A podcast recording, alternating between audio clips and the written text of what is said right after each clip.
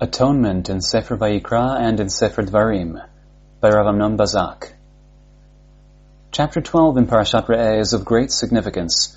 For the first time in Am Yisrael's history, they are told that God will choose a place for His name to dwell, concerning which they are told, You shall seek His dwelling place, and you shall come to there. It is to this place that Bnei Israel are commanded to bring all their offerings to God. The list of these offerings, repeated over and over throughout the chapter, is most surprising.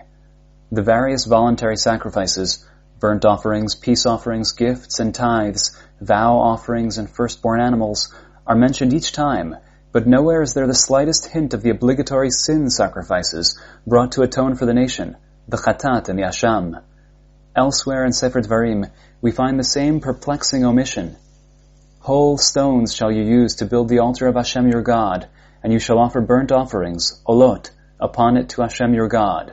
And you shall offer peace offerings, shlamim, and you shall eat there, and you shall rejoice before Hashem your God. Why does Sefer Dvarim ignore the obligatory sacrifices? The answer, it seems, is related to the fundamental character of this Sefer and the unique perspective that it offers concerning the concept of atonement. The effect of sin, as we know, is felt not only by the sinner, Sin has an effect on the nation, on the land, on the sanctuary. The process of atonement, which is directly related to sin, is likewise meant to affect each of these spheres. It is interesting that two books of the Torah deal with different planes of this issue, each describing a different sphere that sin affects, and correspondingly describing a different process of atonement. In Sefer Vayikra, the process of atonement is straightforward. In chapter 4, during the description of the various chatat sacrifices, it is clear that atonement is achieved by means of the sacrifice, and by marking the horns of the altar with the blood and sprinkling the blood. For example, and if the whole congregation of Israel sin by mistake, the congregation shall offer a young bull as a sin offering, and the anointed Kohen shall dip his finger in the blood and shall sprinkle it seven times before God, and he shall place some of the blood upon the horns of the altar before God, and the Kohen shall atone for them, and they shall be forgiven. Attention should be paid to the fact that atonement and forgiveness are dependent solely on bringing the sacrifice and offering it to God. The verses make no mention of a process of repentance, prayer, or a plea for forgiveness on the part of the sinner. Moreover, the whole process of atonement involves the actions of the Kohen, and it is he who in effect atones. Likewise, later on in the chapter, with regard to the external chatat offerings, we are told, if a prince should sin, he shall bring as his offering a young male goat without blemish, and the Kohen shall take of the blood of the sin offering with his finger, and place it upon the horns of the altar for burnt offerings. And the Kohen shall atone for him for his sin, and he shall be forgiven. And if a single person sins, he shall bring as his offering a young female goat without blemish, and the Kohen shall take of its blood with his finger, and place it upon the altar for burnt offerings. And the Kohen shall atone for him, and he shall be forgiven. What is the nature of this atonement? Why is it dependent upon the Kohen and on the smearing of the blood? The answer to this question is to be found in the description of the service of the Kohen Gadol on Yom Kippur. And he shall atone for the sanctuary because of the impurity of Bnei Israel, and because of their transgressions and all their sins. And he shall do likewise for the Ohel Moed, which dwells among them amidst their impurity. And no one shall be in the Ohel Moed when he comes to atone in the sanctuary until he leaves. Thus we learn that the sins of Bnei Israel bring impurity upon the sanctuary and the altar. The smearing of the blood is like a cleansing of the holy vessels from the impurity that adheres to them because of the sins of Bnei Israel. The root of the word kapara, atonement, means cleansing or cleaning, and it is indeed carried out by the Kohen, who has access to the altars in the sanctuary. Sefer Vayikra therefore presents the ramifications of sin with regard to the temple or Mishkan and therefore the process of atonement likewise focuses on the purification of the temple from the damage caused to it by sin. In contrast to the use of the verb lechaper, to atone in Sefer Vayikra, Sefer Dvarim uses a completely different context. In the words spoken by the elders of the city in the ceremony of the Eglah Arufah, the procedure undertaken when a person is found murdered outside a city and the murderer cannot be found, after breaking the heifer's neck in a ravine, the elders declare, Our hands did not shed this blood, and our eyes did not see. Atone, kaper for your nation Israel, whom you have redeemed, God, and do not bring innocent blood among your nation Israel. Then the Torah adds, and the blood shall be forgiven them, using the verb vinikaper. This atonement is performed by God through the vehicle of the above prayer. The blemish that in Sefer Vayikra affects the Mikdash and its altars is portrayed here as adhering to the nation of Israel. So long as justice has not been meted out to the murderer, the innocent blood rests upon the nation. This blemish is removed through the breaking of the heifer's neck and the prayer of the elders. In light of the above, we can also understand the difference between Sefer Vayikra and Sefer Dvarim with regard to the prohibition of eating blood. This prohibition is given the following basis in Sefer Vayikra.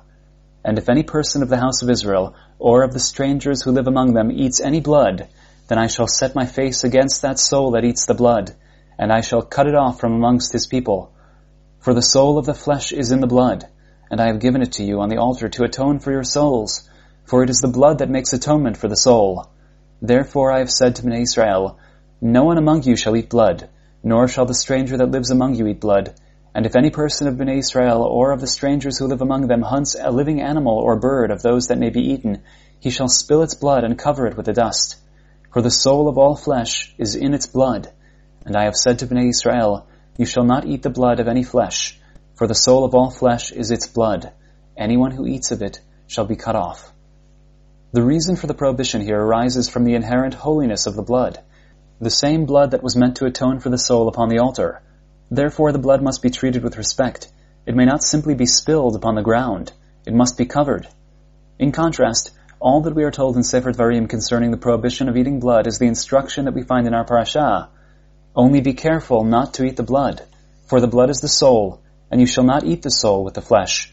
You shall not eat it. You shall pour it upon the ground like water. This verse makes no mention of the function of the blood as atonement, while in Sefer Vayikra we are told that it is the blood that makes atonement for the soul, our parasha states simply that the blood is the soul. The concept of atonement is omitted, which obviously changes our understanding of the prohibition. In Sefer Dvarim, the prohibition arises not from the function of the blood upon the altar, but rather from its inherent representation of the soul. The consumption of the soul is itself forbidden, regardless of any other functions that the blood is meant to serve.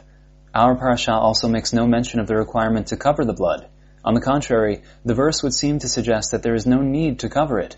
You shall pour it upon the ground like water. Clearly, from the perspective of Sefer Dvarim, the blood has no special sanctity, and therefore the instruction to cover the blood is conveyed only within the context of the perspective of Sefer Vayikra.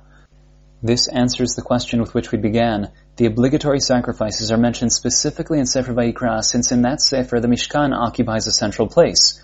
The direct effect of sin is felt in the Mishkan, which is polluted by the impurity of Bnei Israel, and the function of the obligatory sacrifices is to purify and cleanse the damage that these sins have caused to the Mishkan.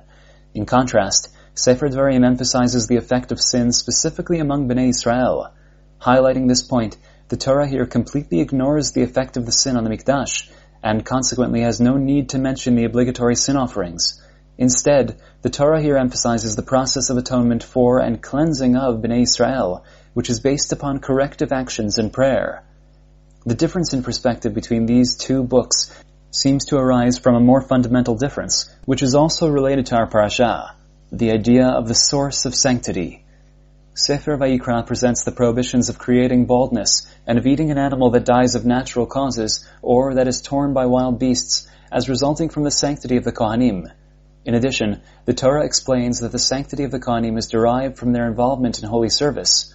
They shall not create baldness upon their heads. They shall be holy to their God, and they shall not profane the name of their God, for they offer up fire offerings to God, the bread of their God, and they shall be holy. He shall not eat an animal that dies of itself, or is torn by wild beasts, to defile himself by it. I am God who makes them holy. The source of sanctity is thus the Mishkan, and since the Kohanim serve there, there are special restrictions that apply to them. In our parasha, however, a different picture emerges. You are children to Hashem your God. You shall not cut yourselves, nor create a baldness between your eyes for the dead.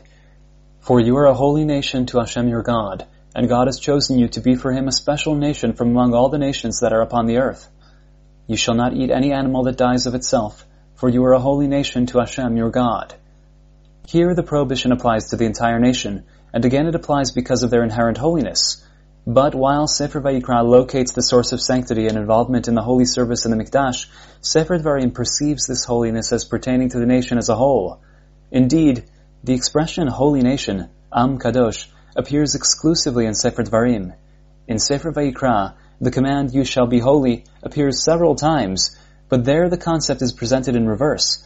It is not the inherent holiness of Bnei Israel that requires the performance of mitzvot, but rather the performance of mitzvot and avoidance of transgression that makes them holy. It is therefore not surprising that Sefer Vayikra, which perceives the source of sanctity as being located in the Mikdash, emphasizes the damaging effects of sin specifically on the Mikdash, and atonement as a process of purification of the Mikdash. Sefer Dvarim, which calls Bnei Israel a holy nation, emphasizes the effect of the sin on the nation, and relates the process of atonement to the nation as well. Of course, both perspectives reflect the words of the living God, and both spheres, although presented separately in the two books, operate simultaneously. In conclusion, let us turn our attention to one additional point that also seems to be related to the special view of Bnei Israel that arises from Sefer Dvarim.